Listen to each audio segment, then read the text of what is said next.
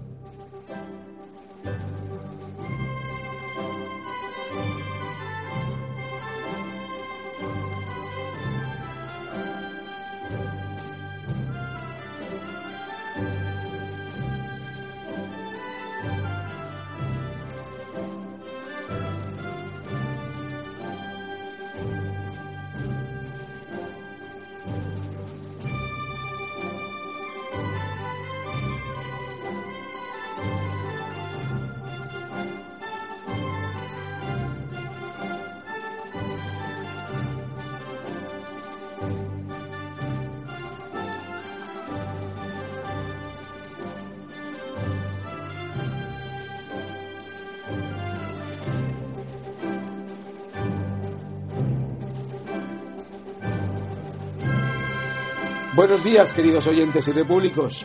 Hoy es lunes 5 de enero de 2014. Soy Baldomero Castilla y estamos una vez más en nuestro estudio Somos Aguas para comenzar un programa de Radio Libertad Constituyente. Hoy está con nosotros nuestro amigo Pedro Manuel González. ¿Qué tal, Pedro? ¿Cómo estás esta mañana? Muy bien, Baldo. Eh, felicitar el año a, a todos nuestros oyentes y sobre todo también a nuestros colaboradores. En especial quería hacer mención, porque lo hemos estado viendo don Antonio y yo, el último criterio de, de- de Paco Bono, eh, la magnífica labor que está haciendo y sobre todo con sus criterios que viene a colgar eh, en internet, que hemos estado viéndolos ahora mismo don Antonio y yo y nos hemos quedado pues maravillados con... Es una, es una maravilla. Sí. Eh, de- de- me he quedado sorprendido de la pedagogía tan clarita y tan firme, tan científica, que utiliza Bono para explicar las cuestiones elementales que en Europa nadie dice y todo el mundo quiere ignorar. Eh, lo felicito de mi, mi- mi nombre y pido a todos que lo oigan y sobre todo le pido a los responsables de nuestra web, de nuestras páginas, de nuestro periódico y televisión, que incorporen eh, permanentemente la colaboración en vídeo de Paco Bono, que Muy lo bien. metan en nuestro vídeo. Vale, pues lo haremos en la ESA. También yo, yo también invito a todos los seguidores nuestros de MCRC que lo compartan en su muro de Facebook, como hacemos mucho.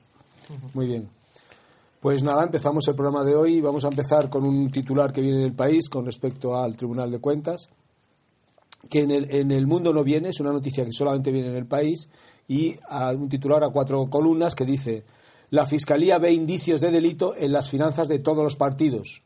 Un informe del Tribunal de Cuentas detecta irregularidades fiscales y falsedad documental en el ejercicio de 2012, el último auditado.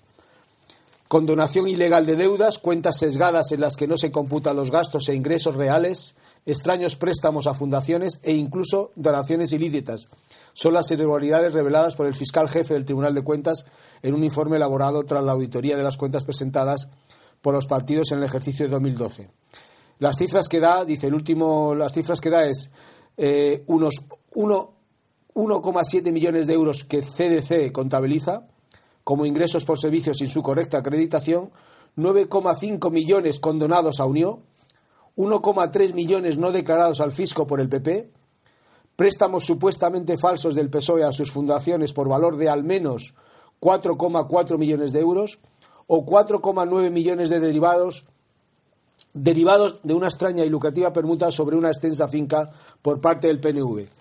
En páginas ya interiores, eh, este- este- el país se extiende más en la información, utiliza dos páginas para ello, y titula El fiscal jefe del Tribunal de Cuentas ve graves delitos en casi todos los partidos. Un duro informe sobre la contabilidad del PP, PSOE, PNV, EA, CDC y Unión en el ejercicio de 2012 revela falsedades e ilícitos tributarios. Y dice el país, dice que degrana las graves infracciones penales que atribuye a cada una de estas formaciones, por lo que he comentado antes, condonación ilegal de deudas, cuentas sesgadas, etcétera. Después viene una especie como de, de es- desglose por cada partido que después si quiere usted por alguna vez le, le puedo leer alguna, Sí, no alguna hace de falta, ellas. no hace falta. No hace falta. Pues No. ya está, pues La esa es la noticia. Sí, la primero que se me ocurre es que acabo de leer, vosotros me habéis, lo he apuntado allí, la frase que dentro del informe habla de responsabilidad contable. ¿Me, quiere decir, Pedro, qué significa responsabilidad contable en el derecho civil, en el penal, en el administrativo o en el derecho de las Bermudas? Sí, bueno, es ¿Qué significa responsabilidad contable? ¿Existe ese concepto jurídico? Habrá fraude contable, habrá delito contable, habrá, pero responsabilidad contable que, ah, sí, que se va a exigir responsabilidad a los contables. es eso, es la atribución personal de la responsabilidad de quien elabora es las increíble. contabilidades. Sí, sí, sí. Eso es increíble. Que elabora las contabilidades es lo que le dice su jefe. Es un empleado, es un oficinista, el que anota, el que lleva las contabilidades de. Bueno, en fin, va, eso es primer, primer asunto. Segundo, mm, el asunto es de una gravedad tan grande que, por un lado, tira por el suelo la propaganda de 30 años de corrupción, o 40 desde que se inició el sistema, tira por el suelo la propaganda de que, hay, que la corrupción es, personal, que no es del sistema, que no es de los partidos, que hay buenos y malos, que hay malos, pero que por cada malo que hay corrupto hay 90 buenos. Pues no, señor.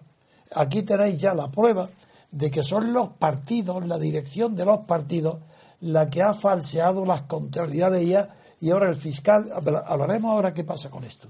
Pero ese, la fiscalía ya denuncia su, supuestos, bueno, delitos gravísimos. De- no- ¿Por qué esos delitos son tan graves? Porque todo lo que es corrupción de partido implica corrupción, degeneración y falsedad del acto principal de los partidos, que son las elecciones. Y si las elecciones son falsas porque han sido no falseadas, porque han sido manipuladas con dinero ilícito, pues ya el resultado electoral es ilícito.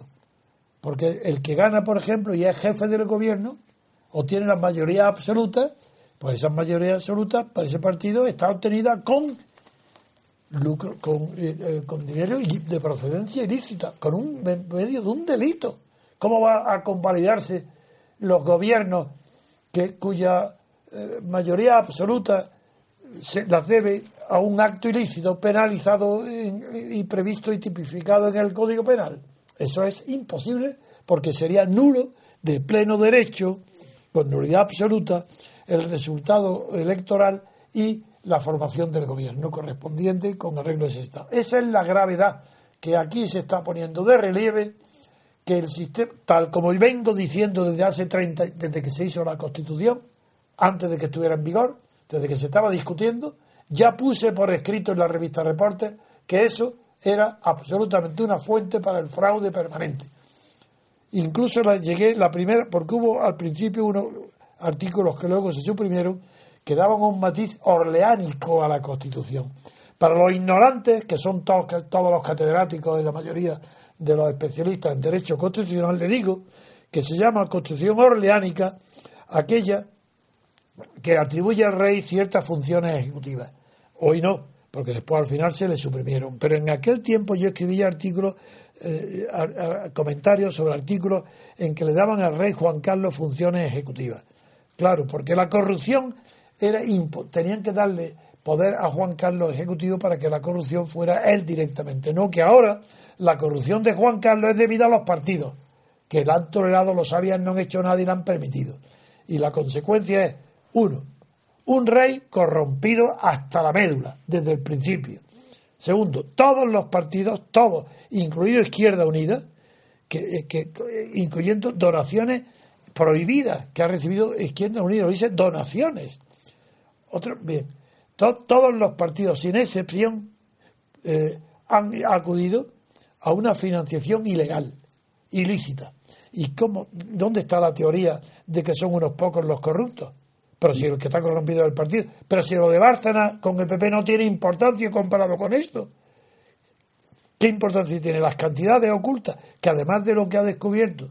Porque claro, ¿qué, qué tipo de delito es el que se descubre ahora en el Tribunal de Cuentas?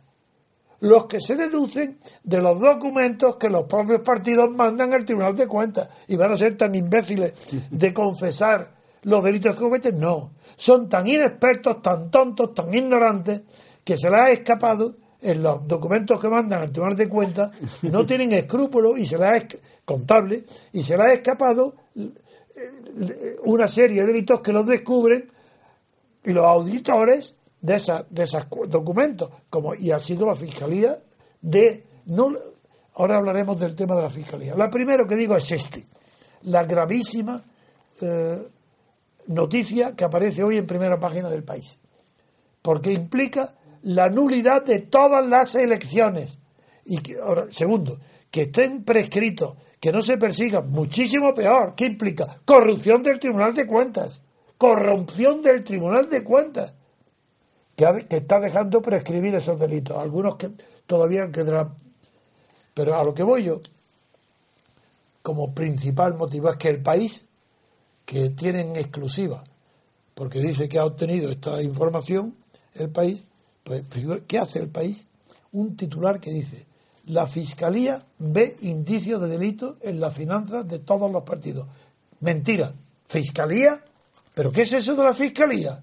La Fiscalía es la organización total del, eh, de- del órgano de inspección tributaria y fiscal y financiera del Estado, presidida por un fiscal general y luego con un cuerpo general de fiscales y, otros fiscales destinados especialmente en determinados eh, centros neurálgicos para uno de ellos el Tribunal de Cuentas. Por tanto, el fiscal de- jefe del Tribunal de Cuentas, el fiscal que se llama, ¿cómo se llama? Olayo González. González Soler, que se llama Olayo González Soler. Sí, González Soler, ese, claro que tiene una dependencia del fiscal general, y lo dice expresamente. Entonces, si, si tiene una dependencia, ¿por qué no le manda ya en el acto? La ha mandado al fiscal general y con la para que sea el fiscal general el que impulse la persecución de esos delitos antes de que prescriban. Y si ya han prescrito los que están pendientes, que muchas, pero ¿por qué se, ¿cómo se va a tolerar que el PNV, por ejemplo, tenga una, una donación de una finca enorme de extensión irregular? ¿Pero eso qué es? Pero no veis que todo esto es que los partidos, claro, es la consecuencia de que todos los partidos españoles son partidos estatales. ¿No os dais cuenta, amigos? lo que significa ser un partido estatal. ¿Queréis que os lo diga? Fascismo. Lo que era Franco. Es como la falange. Si tuviera la falange una- un tribunal de cuentas para investigar a la falange en tiempo de Franco, decirme la risa que nos daría. Pues la misma que hay hoy. Partidos estatales e inspeccionados por quién? Por un tribunal de cuentas. Corrompido el tribunal de cuentas las noticias que aparecieran el nepotismo. Lo- la noticia que ha, que ha dominado todos estos últimos años el Tribunal de Cuentas es nepotismo, que son sus familiares controlados y que hacía el fiscal. ¿Qué hacía el fiscal que, pre- que está dentro? Que esto es lo que, lo que llama la atención, que este señor fiscal, González Soler, forma parte del Tribunal de Cuentas, por tanto corrompido. ¿Qué ha hecho el Tribunal de Cuentas? Aprobando, no persiguiendo estos delitos y habiendo dejarlos prescribir. Corrupción. Corrupción de la Fiscalía que está en el Tribunal de Cuentas. Pero si es que ese está dentro, es miembro. No, no se trata de que sea una especie de vigilante externo. No, no, no. Es miembro, por tanto, le alcanza la responsabilidad colectiva. Y responsabilidad contable no existe. Esa palabra no existe. Existe responsabilidad penal y civil, nada más. Porque la administrativa, sí, bien claro, responsabilidad administrativa, pero no hay más que o penal o civil, o, o es pagar con dinero, o con multa, o con cárceles, nada más. Esa es la responsabilidad. Claro, esta es la responsabilidad teórica, como Falstaff, el célebre personaje grotesco y simpático de Shakespeare, que en las alegres comarcas de Windsor, de Windsor, está siendo buscado por el juez porque ha cometido el horrible delito que ha matado a un ciervo en la finca de un aristócrata. Y lo encuentra en la plaza y se le hago responsable. Dice, lo admito, soy responsable. ¿Y qué? Se acabó, falta, tomándole el pelo al juez. Estos que son responsables. ¿Y qué? ¿Qué les importa ser responsables si no van a la cárcel? ¿Son responsables ante quién? ¿Ante quién? ¿Qué, qué- qué se les exige a ellos? Cero, nada. Pedro, estoy verdaderamente, no indignado, no, porque yo no me indigno. Esto es lo, No, normal. es- Esto es lo normal. Es que es lo normal, pero ¿qué se va a esperar? En un régimen de partido, un estado de partido, esto es lo normal. Y para enfadarse más es tener en cuenta que estas cuentas y estos datos que usted ha dado, don Antonio, se remontan nada menos que al año 2012. Y del 2012 hasta aquí, ¿qué? Y, y- no, no, no, oye, no, y de los 2012 para atrás, Prescri- ya, ya, la pre- y la prescripción que dicen además se reconoce públicamente en el informe de, de este Que están- fiscal que están- que, que muchos hay están muchos que están, que están eh, prescritos más los partidos incluso como están en la caja de ahorros cómo no van a condonar deudas cómo no van a condonar préstamos pero si es que están en todos los lados efectivamente. Y otra cosa don Antonio que eh, nosotros lo sabemos pero no sé si muchos de los oyentes lo sabrán que el Tribunal de Cuentas no es un tribunal, no es miembro, no es parte de la jurisdicción, es un, es un órgano administrativo. tiene, tiene el nombre de tribunal. pero, como- pero no es un como- tribunal, como, el de la defensa de la competencia, exactamente lo como mismo. podía tener, como podía tener el nombre de organismo de cuentas. Exactamente, exactamente. El caso es que este fiscal es un fis- el fiscal es miembro del Tribunal de Cuentas y en cuanto él alcanzó la responsabilidad solidaria de, de- como tribunal colegiado que Pues, es. fíjate, él se va a denunciar a sí mismo. Nada, nada, absolutamente imposible. Pues esto explica que lleve tanto tiempo eh, este asunto sin haber producido efectos. No, esta es la confesión irre- irrefutable de que la corrupción forma parte de todo el sistema, de todo el entramado de Estado y autonomías. Que esto, y que todos los partidos, todos, sin excepción, están corrompidos. Pero corrompidos esencialmente. Que todas las elecciones han sido nulas. Que toda la constitución de parlamento y gobierno han sido nulos. Que todo es mentira. Y que ya es hora de que alguien que no sea Podemos sea capaz de levantar con este con este mimbres pues lo que yo ya por mi edad no, no voy a hacer que es levantar de verdad algo decente en España aunque sea al principio una opinión es que mi opinión es privada es unos pocos quiero hacerla pública y no puedo porque estoy aplastado por la opinión procedente de la corrupción entre otros Podemos es decir, lo que sale de nuevo es corrupto. Podemos estar corrompidos. ¿Por qué? Prescindiendo de, de las personas, ni del dinero del el, el Roján o el, Rejón. ni de Pablo Iglesias. Prescindiendo no, no, no. Está corrompido porque ha aceptado sin tocar, sin rechistar el régimen que existe. Ha aceptado la monarquía de Felipe. Ha aceptado el estado de partido. Ha aceptado que el Estado financia los partidos. Ha aceptado que no haya representación en España y que el Podemos no represente a nadie, porque se presenta con listas de partidos. Por tanto, como acabamos de oír a nuestro amigo Bono, eso no es representación. Por tanto, si acepta todo esto, está corrompido. Sobre todo porque presume de politólogo.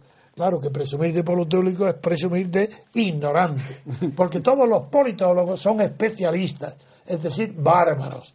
Porque no hay más conocimiento que el conocimiento generalista, universal, el que tiende, aunque sea la información sea particular, el conocimiento tiende a ver verdades universales. Y ningún politólogo puede entender nada de lo que pasa en un sistema concreto, porque no tiene conocimientos más que de una especialidad. Son bárbaros. Aparte, son bárbaros politólogos con- he visto con 22, 23 y 24 años. Cuando nadie se atreve, con esa edad, nadie decente, se atreve a calificarse de nada, como no sea de fontanero. Tú con 21 años y puedes ser un magnífico fontanero. Y aún así, y aún así. Y aún así, hay- aún así, de acuerdo. Pero bueno, o albañil, bueno, a poner unos ladrillos sobre otros. Si eres escrupuloso, lo puedes hacer. Si pones bien larga masa el cemento, bueno. Pero un intelectual que se cualifica de politólogo, experto en política con 22, 23, 24 o 30 años, eso es absurdo. Eso indica la mentira a la que está sometida toda la opinión pública española y que lo aceptan. A ver tú. Pero hay Pedro. otra cosa además en eso, porque todos estos señores vienen de la universidad y es que también cómo está la universidad, porque se habla de, de casta política, hablan de casta y tal, pero también hay una casta universitaria, ¿no? Eh, eh, hombre, Entonces, famosísima la endogamia. Y eso es a lo que me refiero, porque al final todos se conocen ahí de la misma facultad y, y quiero decir que aquello es como Un compadreo. un, un compadreo absoluto, ¿no? A mí eso sí que me llama bastante la atención. Esos son las castas. Sí, con más motivo eh, se puede hablar de casta universitaria no de la política, porque la política está clasificada, estudiada, discutida científicamente, sociológicamente, sociológicamente, desde que lo creó el término, como lo sabéis, Gaetano Mosca, en Italia, a final del siglo XIX. Y desde entonces, en Estados Unidos, sobre todo, ha habido una discusión muy grande sobre si es riguroso o no el concepto de clase política. Y se ha llegado allí a la conclusión de los mejores sociólogos, uno de ellos es Messi, que yo lo cito con frecuencia, que sí, que hay, que se llama la teoría de las tres Cs, la conspiración, la coordinación y la complicidad, bueno, de las tres Cs que se requieren para que los distintos partidos, que cada uno representa a un sector social determinado, sin embargo, entre ellos constituyen una, una sistemática oligarquía donde prevalece el interés de clase política común sobre el interés de los representados. Esa es la definición de clase política de Mosca y la que se ha confirmado en Estados Unidos. Pero como en Estados Unidos no está claro, porque, ¿por, qué no, ¿por qué la diferencia entre las oligarquías de Estados Unidos y de Europa son distintas? Porque el sistema de la organización partidista en Estados Unidos no es permanente. Es solamente se movilizan los partidos para las elecciones. Entonces, eh, durante el tiempo que no son las elecciones, los partidos están, sí, conservan sus sedes, pero una mínima estructura, no hay aparato. Entonces, si no hay aparato, es difícil que la ley de bronce, la, ley de hierro de Mitchell, que rige la oligarquía interna de los partidos para impedir que haya democracia interna, no son aplicables en Estados Unidos. Aquí en Europa sí, porque el partido tiene una férrea organización interna, los partidos de masas de gran número de militantes, para imponer dentro del partido el criterio de los cinco, seis, la media docena de oligarcas del partido, que constituyen la clase política. Así, la clase política no es un partido, es los dirigentes del partido, forman parte de una clase, clase política. Y, por ejemplo, los dirigentes del PP, los seis principales, o cinco, da igual, como los dirigentes del PSOE, como los de, Izquierda Unida, pues tienen un interés de clase, tienen ante los acontecimientos, ante una posible catástrofe, los une más el interés de clase que el interés de clase política, que el interés de clase social. El interés de clase social, lo que ellos quisieran, dicen en la propaganda que se diferencia. La izquierda dice que defiende a la clase obrera, que es una clase, un concepto social, no político. Políticamente no hay obreros, socialmente sí, es la clase obrera. Pues esa es la diferencia que existe entre el concepto de oligarquía de clase social y la oligarquía de clase política. La oligarquía política es la de los partidos. Son en Europa, son las los aparatos de partidos y son todos. Podemos ha ingresado ya en la oligarquía de partidos porque recordáis que nace a consecuencia de una derivación del 15 de mayo, predicando los círculos que son los que mandan, es decir, condenando a las burocracias y la oligarquía, las condenas de partido, para abandonar enseguida el sistema asambleario y la democracia directa, que es la que predicaban, y cogen el modelo más caudillista de todas las organizaciones internas de partido que hay, que se basa en la Secretaría General a imitación de los partidos comunistas y estalinistas, que es lo que ha hecho, y a imitación de Pablo Iglesias, que ha impuesto su poder personal indiscutible, que los rivales se le rinden y, se, y prefieren ser apoyados por el caudillo Pablo Iglesias para ser para ser representarse de jefe de la oligarquía de Podemos en Aragón, en Zaragoza, por ejemplo, Echenique, como pues ya eh, toda su estructura, toda la estructura de Podemos es ya dictatorial, la interna. Entonces la oligarquía, la ley de hierro de, la, de Michel, eh, Podemos ha demostrado que es la verdad, que tan pronto como han querido constituir un partido, han tenido que someterse a la ley de hierro de Michel. Y ahí tenéis a Pablo Iglesias, dictador de Podemos. Me parece bien, pero que no critique entonces a la casta política porque era formado parte de la casta. ¿En qué sentido? Porque su interés como oligarca, jefe, como caudillo de Podemos, es más fuerte lo que le une a Izquierda Unida y a Rajoy, y no digamos al PSOE, y a Izquierda Unida y a y a Convergencia y Unión y a los catalanes y a Rosa Díaz y a Rivera los intereses de, que ellos tienen de casta, que no es casta, de clase, los, los une en un grupo que, que, se llama oligarquía política. Y en la universidad, lo que tú has dicho, Pedro, hay una diferencia que en España el sistema docente y el modo de acceder a las cátedras no se, es, tradicional, desde muy antiguo. Las cátedras antes se ingresaban por oposiciones, pero siempre ha sido igual. No, en las cátedras no ingresa el mejor, no se hace catedrático el mejor opositor, sino que el que cuenta con tres votos en el tribunal, de antemano. Y se forman los tribunales para hacer catedráticos de antemano a los candidatos. Y si el tribunal, entonces cuando un candidato ya le corresponde, porque por antigüedad, por escalafón, ha sido suspendido, no ha sacado dos o tres o cuatro oposiciones, ya le corresponde entrar. Entonces el tribunal se forma para que voten a ese candidato nuevo. Y como eso sí que forma, es endogámico, porque todas las publicaciones, las monografías, las clases, todo no sale del ámbito universitario, se forman ahí, ahí se quedan. Y eso se forma una endogamia, como si fuesen, como los reyes, como los es decir, si, el tabú del incesto ha triunfado en el mundo, es porque evitar la endogamia. Porque la endogamia de los reyes lo hacía tonto. En España el célebre caso, ¿no? atrasados mentales, eh, anormales, monstruos. Y en España ahí tenéis el caso de Felipe IV y Carlos II. Ellos eran eh, atrasados mentales, de verdad.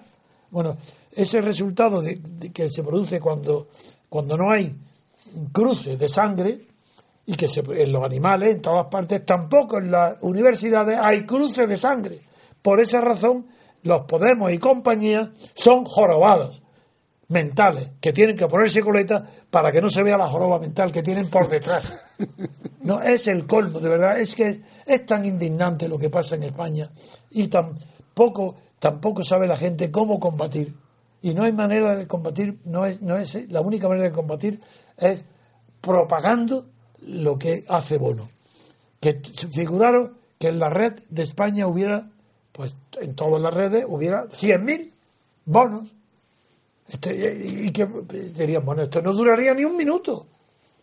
Pero claro, mis ideas están prohibidas. En España es un tabú. No es tabú el terrorismo. La prueba es que las propagandas terroristas hay que ver lo que ha hecho la prensa con el terrorismo para que dure 30 o 40 años. Hablando todo el tiempo terrorismo. Ahora. La secesión. Cataluña. Pero que, que, sí, a los separatistas se les da cancha. A los comunistas, ¿para qué hablar? Los comunistas ya, nada, eso es agua bendita para el sistema, para el régimen. Todo, menos las ideas de Trevijano. Eso ya no. Eso sí que no. Yo no soy terrorista, soy mucho peor. Porque yo derribaría, si fuera una televisión en una semana en máxima audiencia, derribo el sistema. Que ¿Por qué no me llaman? siendo el mejor conocedor de Europa, de los sistemas que hay europeos, de la democracia, he dedicado mi vida a ello, ¿por qué no me llaman? Porque me tienen miedo, así miedo, literalmente miedo. Por eso mi nombre es tabú, no se puede ni, ni, hablar. En fin, esto, todo esto es la consecuencia que se deduce de que el Tribunal de Cuentas está corrompido completamente, el Tribunal de Cuentas, porque a su tiempo no ha denunciado los gravísimos delitos cometidos por todos los partidos. Eso es un delito del Tribunal de Cuentas de dejación de funciones. Y no lo ha hecho. Y, ahora están prescritos. Pero hay que ver qué contestación más contundente esta del, del fiscal del Tribunal de Cuentas que dice todos los partidos han cometido delitos fiscales. Todos. Pues que se querelle, ¿no? Naturalmente, que le dé cuenta que se creen. Eso es lo que tendría que hacer. Esta ha sido la primera noticia que ya si quiere Valdo, damos un descanso.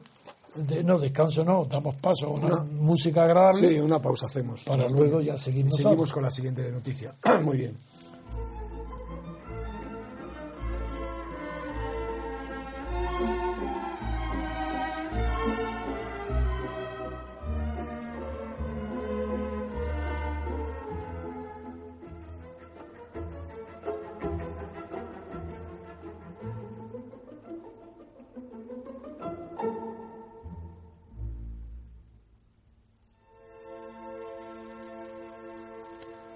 Pues queridos eh, amigos, seguimos con el programa. Vamos a hablar ahora del tema infanta, que ya hablamos el otro día con nuestro amigo Daniel. Don Antonio hizo una, un- unos comentarios, entonces quiere usted seguir y además ap- aprovechando que tenemos aquí a Pedro, pues le va a preguntar. Y No va- es eso, es que llegué a ese, cuando comenté con Daniel, con el magistrado, con Daniel Sancho, mm, comenté el informe, mejor dicho, la defensa, el recurso que había puesto Roca, lo ataqué, por su, que no es un abogado, es un conseguidor, eso es lo que quiere negociar, no, no, no, no tiene idea del derecho, no sabe, y dije que, que en primer lugar lo único que queda en pie como posibilidad de recurso es el de queja, porque el de reposición evidentemente el Castro lo rechaza. Ya hablamos entonces y dije que cuando tú estuvieras aquí presente Sí. Analizaríamos más a fondo ya el recurso de queja, en qué consiste, qué sirve, qué... porque el resumen es uno que los grandes nombres de abogados como en este caso el de Roca, proceden de su fama como políticos, no como su- no, no fama como abogados. Y luego, retirados de la política, tienen tal nombre que su despacho se convierte muy fácilmente en un gran despacho desde el punto de vista de clientes, influencias. importantes influencias, y ellos lo, y, su profesión para ellos es reunirse con, con las autoridades políticas a las que han tratado para conseguir por favores de los gobiernos del Estado y son en realidad es una especie de lobbies de los grandes despachos que tienen eh, tradiciones o antecedentes políticos, son en realidad lobbies. Por eso ahora tú vas a explicar con una claridad, como tú siempre que hablas, en qué consiste la única posibilidad que tiene la princesa, la, la- su- la infanta Cristina, para no ser eh, la única posibilidad que tiene de defensa. Sí. Ah, y, que es el recurso de queja. Pues explica bien a ver qué es lo que puede hacer con el recurso, en qué consiste y qué posibilidades tiene. Bien, en primer lugar, lo que hay que decir es que eh, está clarísimo, porque lo dice la ley de juiciamiento criminal, que contra el auto de apertura de juicio oral no cabe recurso alguno, no cabe recurso alguno. Bueno, pues Roca, ¿qué es lo que ha hecho? Bueno, Roca, como dice don Antonio, Roca no ha hecho ni ha dicho nada, eso está más claro. Lo que le han dicho que haga o que Silva, diga. que. Silva, sí, Silva, sí, aparte de ser un poco faltón, porque Hombre, claro. es muy faltón en sus escritos al ¿Ah, juez. Sí, sí, sí, al juez. Bueno, bueno, eh, le pone a escuadra al juez en, en sus escritos. Eh, bueno, en definitiva, ¿qué es lo que hacen? Pues dicen que en realidad esa resolución, pues que no es solamente un, un auto de apertura de juicio oral, sino que va más allá de la finalidad a la que obedece el auto de apertura de juicio oral, que es eh, dar paso a la fase de juiciamiento ¿Y, plenario y qué es lo que ha hecho que no sea eso? pues eh, pronunciarse, hacer apreciaciones de fondo sobre por qué eh, le da paso a la acción popular para acusar a la, a la infanta. ¿Por Pero qué es- le da paso? ¿Y él- y acaso él podía impedirlo? No, no, no, no. Es que, es que yo, lo que es la resolución que yo me la he leído, que es una resolución pues bastante extensa Bueno, sí. y extensa y razonada, es ¿Pero perfecta. por qué lo acusan de eso? Yo, como no conozco el procesal No, penal, dicen que, que simplemente se debía de haber limitado a no imputar a la infanta en aplicación de la doctrina de Botín, pero sin mayor eh, justificación. Cuando el juez Castro lo que hace es amarrarse bien. amarrarse y justificarse y además utiliza los argumentos que ya le dio la audiencia provincial en el anterior recurso. como que le dio la orden, que no Ajá. estaba obligado a sujetarse a la doctrina Putin. Sí, sí, sí, sí. Yo creo que eh, en, eso, en eso es lo que se sustenta el recurso de apelación. Naturalmente, fíjese, don Antonio, si sabe que Castro se lo va a echar para atrás, porque es Castro el que tiene que admitir a trámite el recurso de apelación. Admitir a trámite. Bueno, primero A tiene que rechazar el de reposición. El de reforma, reforma. Sí, El sí, penal, reforma. en penal, reforma. No, no, pero en, eh, puede- Ahí ves mi ignorancia del penal. No, no, no, es que es igual, él tiene el mismo contenido. El recurso Claro. de reposición civil y el de reforma es llamar de, dos- de la Pero- misma manera. a la pero misma- la diferencia del nombre Sí. me hace que yo llame Sí. reposición que cierto. Sí, pero no hace falta que lo rechace, don Antonio, porque eh, es reforma, él puede ejercitar los Porque van unidos a la vez. Exactamente. Se dice y reforma, sí. apelación, pero no es preciso ni siquiera ejercitar, diga que la- no. re- ejercitar la reforma. Puede poner la apelación Directo. directamente, pero es para ante la audiencia provincial. Para, lo tiene que prestar allí. Allí tiene que admitir el trámite. el juzgado, En el decir. juzgado de Castro tiene que admitir que eh, y mandarlo a él a la audiencia. Claro, pero no solo eso. Antes de mandarlo a la audiencia tendría que dar, si lo admite a trámite, traslado a las restantes partes Eso para sí, que lo impugnen. Que es lo que habrá hecho. No, no, no, no, ni lo va a hacer. Ni eso. Porque le va a decir que no procede Ah, el verdad, recurso. verdad, porque puede y- hacerlo. Claro, claro. Improcedente. Improcedente, no procede, no procede. Incluso le puede reprender una eh, mala fe procesal, que, mala se- fe, que sí, no sí. sería desdeñable tampoco. Entonces, frente a esto, cuando el juez Castro dicte una providencia muy sencilla, que además yo, eh, si fuera el juez Castro, además la haría en dos líneas, diciendo que conforme al artículo 783 No no, no cabe recurso No cabe la de, apelación, devuélvase a la parte del escrito sin constancia Y autor. acabó. Y fuera. ¿Qué va a hacer la defensa de, de la infanta? ¿Qué va a hacer? Y en la audiencia. A la audiencia poner recurso de queja. Exacto. ¿Qué es el recurso de Ahí queja? está, eso es lo que yo quería El- el que explicara a la audiencia. el recurso de queja es un recurso que cabe frente al órgano que habría de conocer si se hubiera admitido a trámite el recurso, diciendo que no se le ha admitido el recurso. Es decir, lo único que se puede recurrir a través de la queja ante la audiencia provincial es la inadmisión a trámite del recurso, no el fondo del recurso. Eso es muy importante. Entonces, porque la, audiencia- audiencia, supongamos, que da la razón. La Que audiencia- devuélvase a, Devuélvase que, a si- que se pronuncie Sí, sí, el juez. Exactamente. Si se Pero ya se ha pronunciado. Claro, claro. No, no, no. Lo que, si se estima el recurso de queja, lo que haría la audiencia provincial es ordenar al juez Castro tramitar el recurso de apelación. Es decir, admitirlo a trámite y dar traslado a la A partes y pronunciarse después. y después que lo- se lo remitiera a ellos para Con lo resolver sobre cual no, estaría igual que hoy. Sí, y sí. una pérdida de tiempo. Exactamente. Yo lo que, lo que veo, y es donde Sí. veo la mala fe eh, procesal de la defensa de la infanta, es que estoy por apostarme, y lo veremos porque los escritos se están publicando en todos los lados, cómo eh, eh, Roca va a intentar en el recurso de queja hacer mención al fondo del asunto del recurso de apelación que se le ha que se le ha mandado cuando la audiencia provincial en la queja no tiene ni que ni que Entrar en ello. entrar en ello ni por asomo sino solamente limitar su conocimiento así cabe recurso de apelación o no cabe recurso de apelación. Nada más, es una cuestión estrictamente procesal. Entonces hay algo que para ti, como penalista, no, tú eres abogado general, civil y penal, pero mm, no, que, no tienes duda ninguna que dada la situación actual, el próximo pa- paso eh, judicial es, la, el- es la apertura de juicio oral Sí, sí. y por tanto que ya pasa todo el auto a la audiencia, a la Eso sala. es, eso es, Eh, que el juez pierde la competencia, instructor, Ya está. y que pasa a la sala. Y, eh, Y ahí eso habrá quiere decir que ya no hay toda la vulgaridad de que se siente en el banquillo, es inevitable. Sí, sí, sí. Así que ya quiere decir que está procesada, no imputada, como dice. Lo que significa es que la palabra imputar la gente Acusada. está, sí, El término correcto es acusada, porque ya pero está procesada. Sí, es que el eh, procesado es un término que se Hoy, reserva... hoy, Sí, sí, sí. yo estoy hablando de los términos clásicos. Ah, sí, una persona sí. acusada y ante un tribunal es una persona que está Procesada, procesada. exactamente. Y la empresa está procesada penalmente. Efectivamente. Sujeta a un proceso penal. Inculpada. Y la, y la palabra correcta es procesada. Sí. Es verdad que ¿por qué está procesada? Porque está inculpada, está, está a Está inculpada. Pero prefiero términos más corrientes, Sí, porque sí. una persona que no Sí, sea es- abogado, es- es una si, se dice, técnica. si se dice que está inculpado, quiere decir que ha habido una sentencia que la ha culpado. No, no, y no. no. No, eso no, es. no, no, no, no. Por eso yo siempre huyo Muy bien. de términos equívocos. Y digo procesar.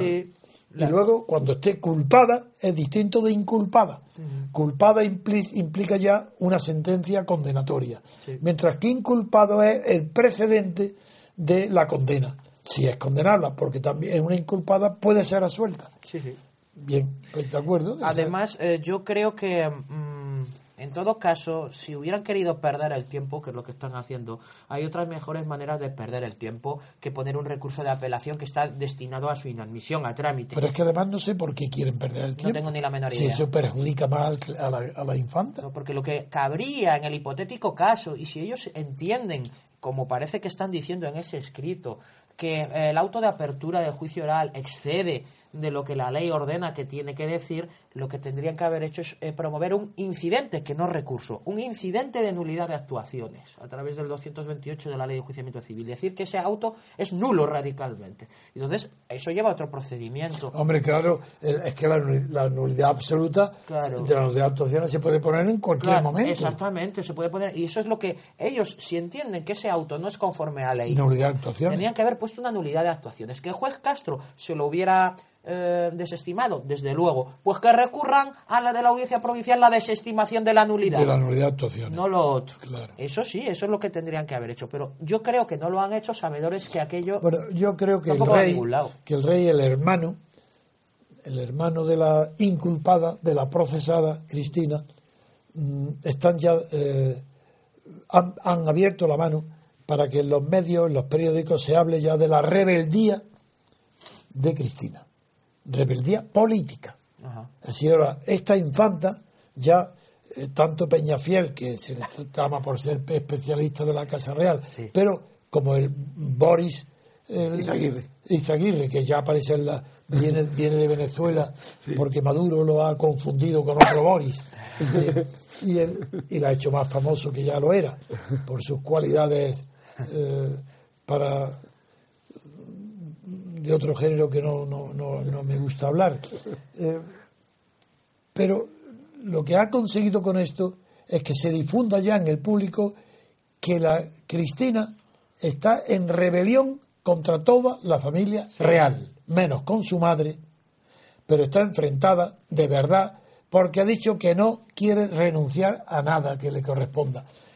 Y eso es lo de menos, es inútil, porque que ocupe el puesto se- sexto o sesenta en, en- o ningún puesto en la- el orden sucesorio significa poca cosa, sobre todo en una monarquía como la española, que ahora demuestra que no está asentada. ¿Cómo puede durar una monarquía que cada vez hay más banderas republicanas en todas las manifestaciones, en todas las concentraciones, y que ya no es la izquierda, ya es la derecha?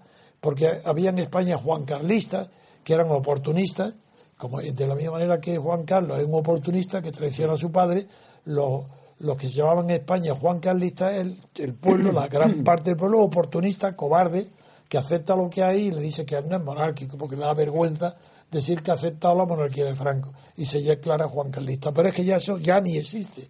Entonces, una monarquía tan débil, ya, ¿qué, importa, qué importancia tiene? Pues sí, le dan importancia para hablar de asuntos monárquicos. Y se les llena la boca de entusiasmo y de alegría a los tertulianos cuando dicen, no, que debe de renunciar, ¿eh? y lo toman muy en serio, que renuncia a sus derechos dinásticos, a la, a la infanta.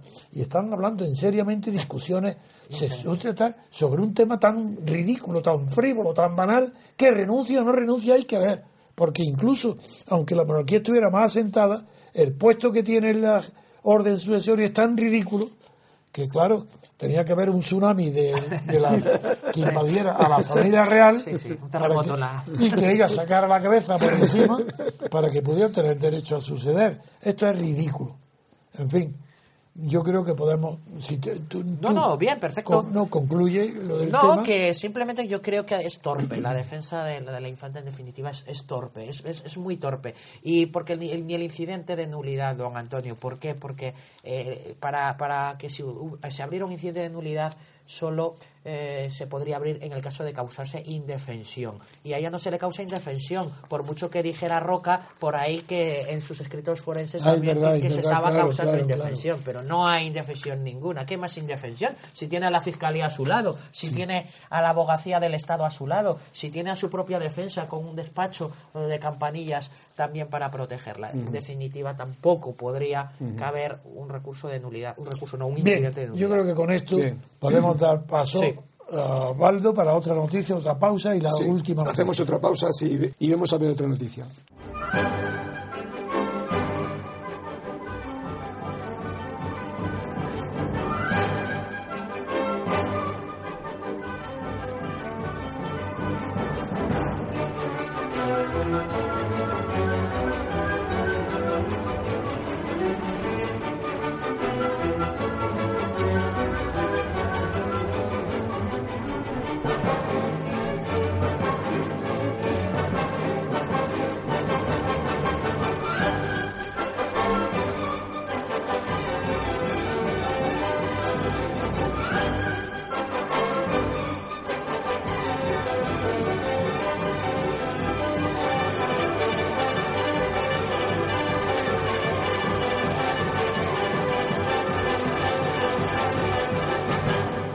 Pues seguimos con el programa, queridos amigos, y vamos a hablar hoy ahora de Grecia. Viene en portada del país y en la portada de- del mundo, en los dos, la noticia. Y dice el país, y titula, Alemania asume como inevitable que Grecia salga del euro si gana Siriza. Después ya en páginas interiores titula también el país, los líderes europeos presionan a los griegos con una salida del euro. Berlín ve inevitable que Grecia deje la moneda única si Siriza gana los comicios. El presidente checo cree que debe ser expulsada de la eurozona. Dice también eh, algunas, algunos subtítulos que dice el peso específico de la economía helena apenas supone un 2% del de la UE. Eh, la deuda externa del país supera los 300.000 millones de euros. Después hay un artículo sobre la campaña electoral de Grecia y dice Europa marca el paso de la campaña. La oferta electoral se divide en dos frentes, el del rechazo a la austeridad a ultranza y el de los partidos de mantener partidarios de mantener los compromisos con la Troika. Viene una lista de los últimos sondeos de los partidos. Está, por supuesto, Siriza el primero, con el 30,4% de los votos.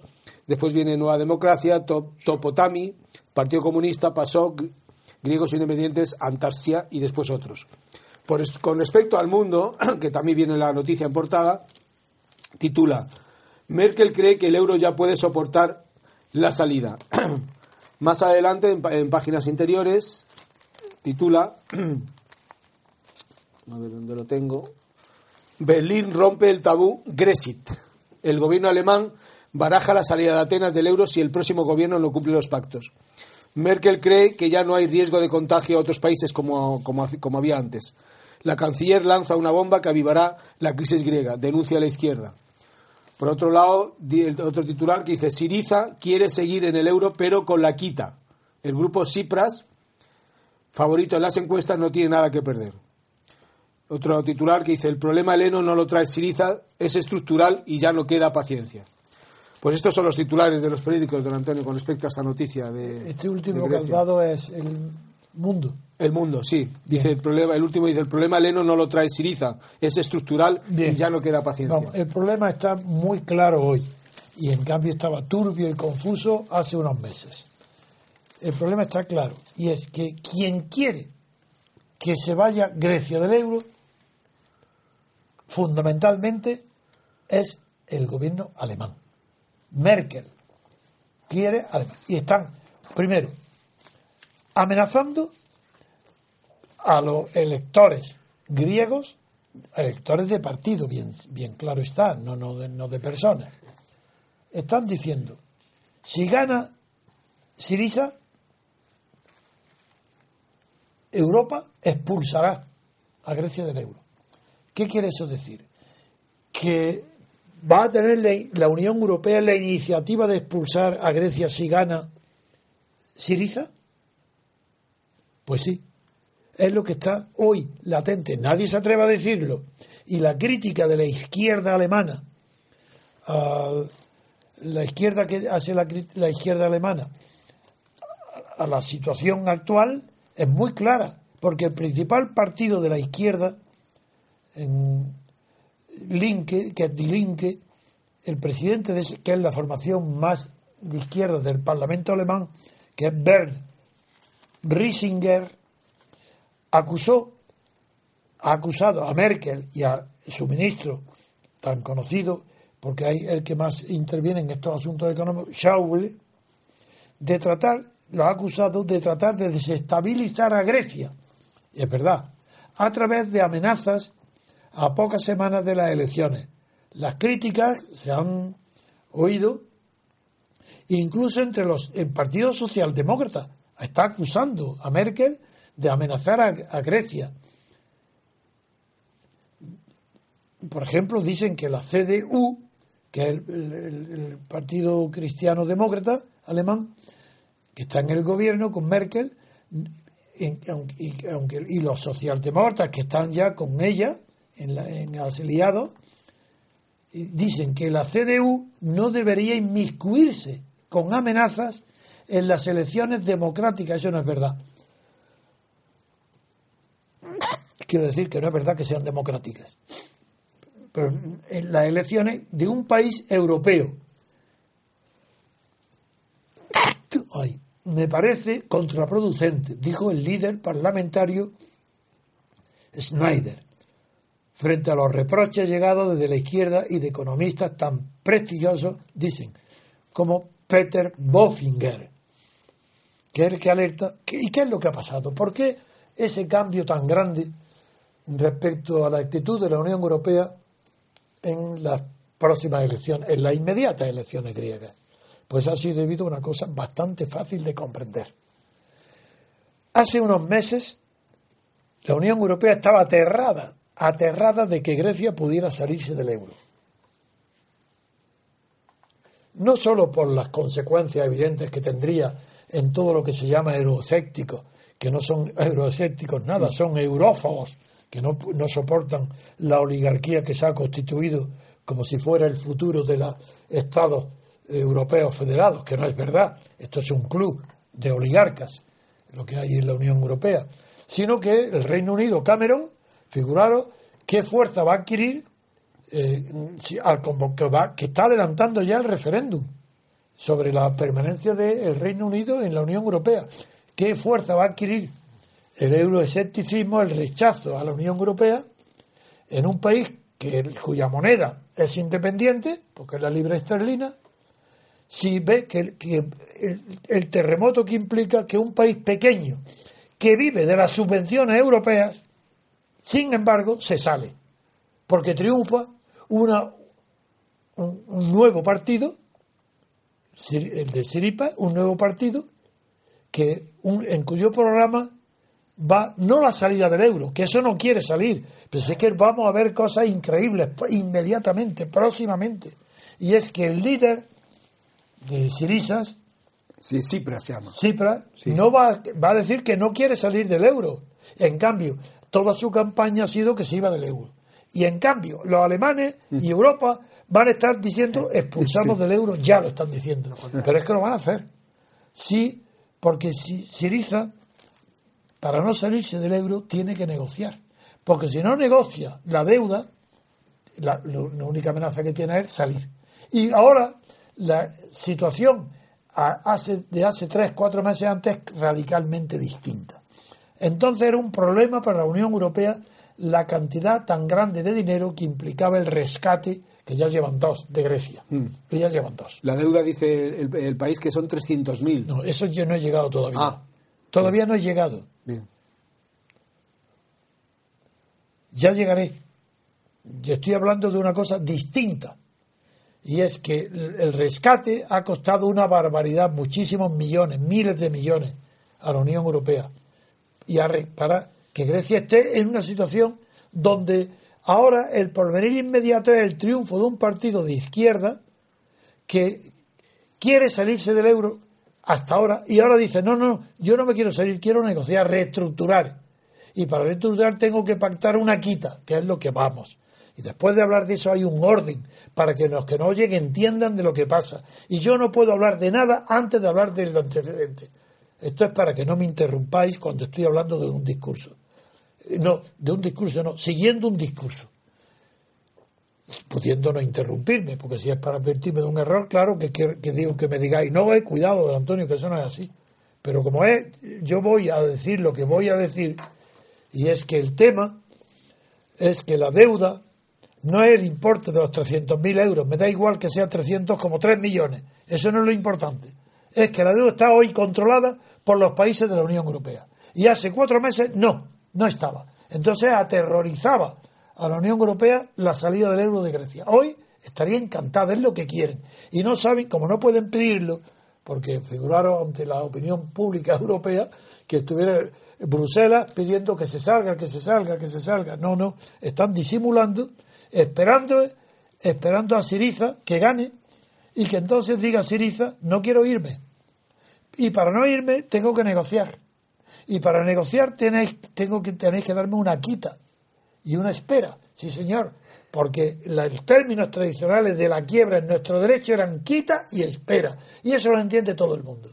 En cambio hoy, como, como se desvanece todo lo que tiene rigor, pues ya hoy ya la espera ya no sé lo cómo se llama. Pero la quita sigue llamándose quita, al menos en el mundo internacional. Y el ahora el problema actual es que Sirisa va a pedir una negociación para reducir la deuda. Y el pobre Siripa sabe que no tiene nada que hacer.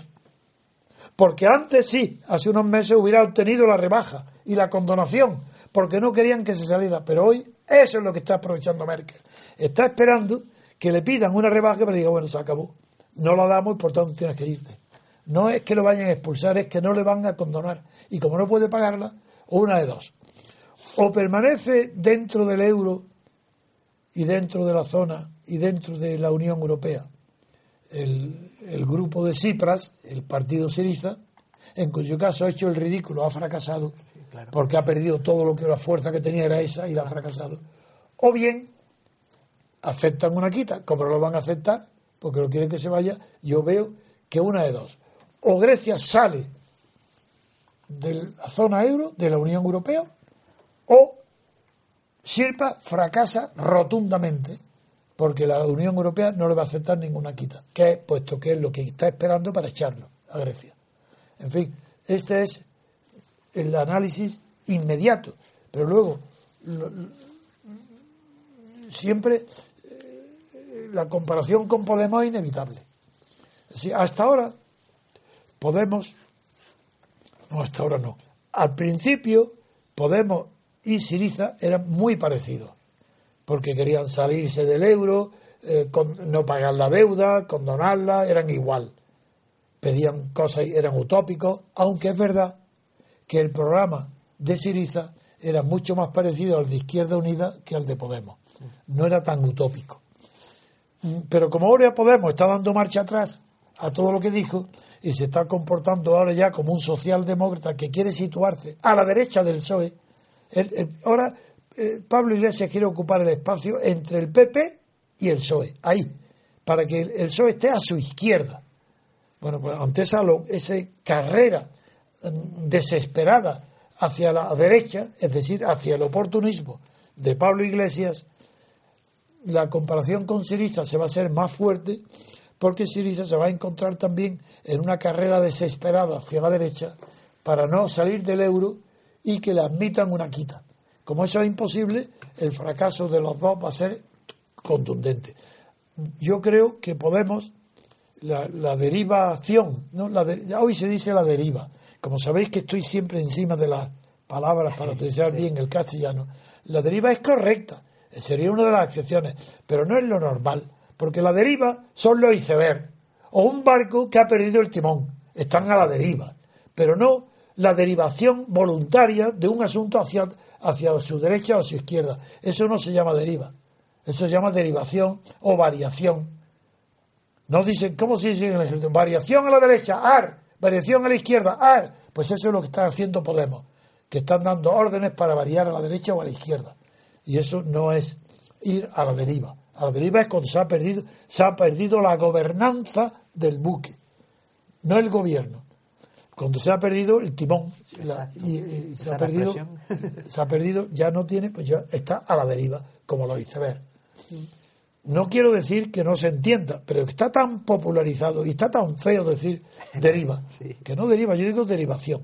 En fin con esto creo no sé el tiempo que llevamos Baldo pues yo creo que podemos dar por terminada la sección.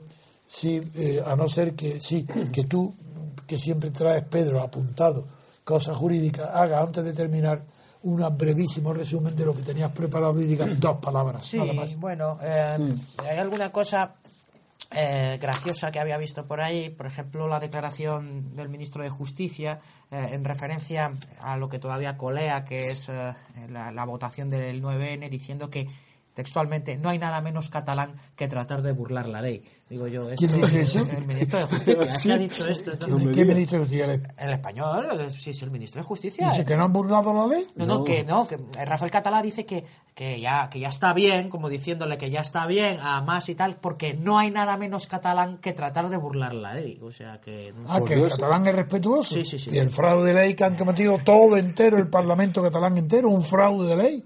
Sí, sí, sí, sí. Dice además que se han... Eh, Para autorizar la consulta. Eso es un fraude de ley. Es más, yo añado a lo que dije el otro día, añado, porque estás tú delante y conoces muy bien el tema, o mejor que la mayoría de los oyentes, hoy añado lo que te he dicho al principio, que el origen de la doctrina más rigurosa del fraude de ley es lo que existía hace 100 y 200 años en fraude de ley era cuando lo- y a propósito de los matrimonios, que como la competencia de las leyes y de los delitos eh, se rige por el lugar donde se celebran o donde se cometen, era fraude de ley cuando se iba a un país extranjero para casarse, por ejemplo, porque el lugar de residencia, y, y- en- no cumpliendo las condiciones de la- del matrimonio en España. Y era el ejemplo típico, una ley que se aplica a la extranjera indebidamente para Sí, Evitar. una ley que se evita en España. claro. E- ese fue el ejemplo. Bueno, pues eso exactamente es lo que está pasando en Cataluña. El fraude de la- del Parlamento catalán es que ellos se consideran un país extranjero, España es un país externo, y están adoptan una ley interna en Cataluña para que todas las autoridades catalanas se acojan a la ley interna del Parlamento que autoriza la consulta Exacto. y es un fraude de ley porque esa ley se hace para que no se aplique la ley española que prohíbe hacer consultas en Cataluña ordenadas por la Generalitat y no por el gobierno español. Así de claro, es lo que quería añadir. Sí, es perfecto. Además, lo de acoger, eh, como ha dicho usted, don Antonio, perfecto, porque además se llama norma de cobertura, es como Y- se y- denomina. Y eso así la, es. la norma de cobertura es la del Parlamento catalán, que y es la así- que y así- les cubre. Y es- cuando yo ayer me referí que desde muy joven había estudiado ese libro de, de un romano, que precisamente me lo ha pedido el libro Daniel. Daniel Sí, y lo lo voy a buscar ahora que estoy haciendo, he terminado una nueva biblioteca muy grande, ahí ya al ordenarlo va a salir y se lo daremos a Daniel para que haga una fotocopia.